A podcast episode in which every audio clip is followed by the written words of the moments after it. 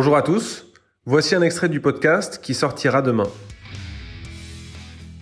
En fait, il y a un moment, bah, tu délivres. Et nous, on sait délivrer, on sait faire. Et en plus de ça, on sait comment toujours optimiser et toujours se remettre en question.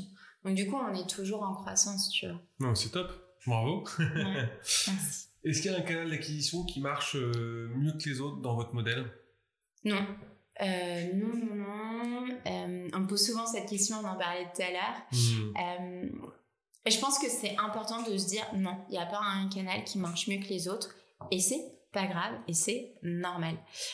Euh, quand j'étais à votre conférence il n'y a pas si longtemps, euh, il y a deux choses que j'ai dit. La première chose, c'est qu'un canal est souvent lié à la personne qui utilise le canal. Hmm. Donc on a tous notre personnalité. Il y a des gens qui Ouais. vont sortir super à l'aise au téléphone parce Ouais. qu'ils ont ce bagon. Il y a des personnes qui ne sont pas à l'aise au téléphone parce que Mm. bah voilà, ils ont peur de l'autre, ils ont Mm. peur du rejet, ils ont peur de plein de choses.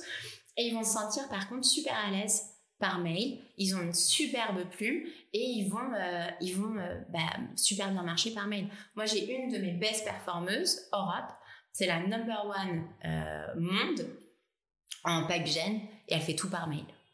Elle prend, elle prend son téléphone que pour dire pour closer. ok, oui, que voilà. pour closer. Vous m'avez envoyé- vous avez répondu à mon mail et vous m'avez dit que vous êtes super intéressé. Bon, bah, du coup, c'est plus simple si je vous appelle pour caler le rendez-vous directement par téléphone. Et là, elle est super à l'aise hein, pour caler le rendez-vous.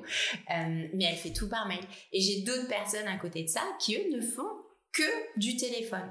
Donc, il y, a un canal? Non. Il y a une personnalité Hmm. derrière le canal? Oui. Moi, je suis, après, moi, je, personnellement, Hmm. euh, j'ai la conviction que c'est le multi-touchpoint et le multi-canal qui nous permet vraiment d'arriver à quelque chose.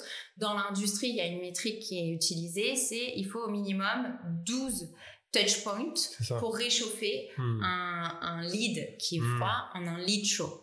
Si tu fais 12 fois un coup de téléphone, si tu fais Mm. 12 fois un email, honnêtement, je pense que la personne, moment, elle va ouais, te blacklister très rapidement.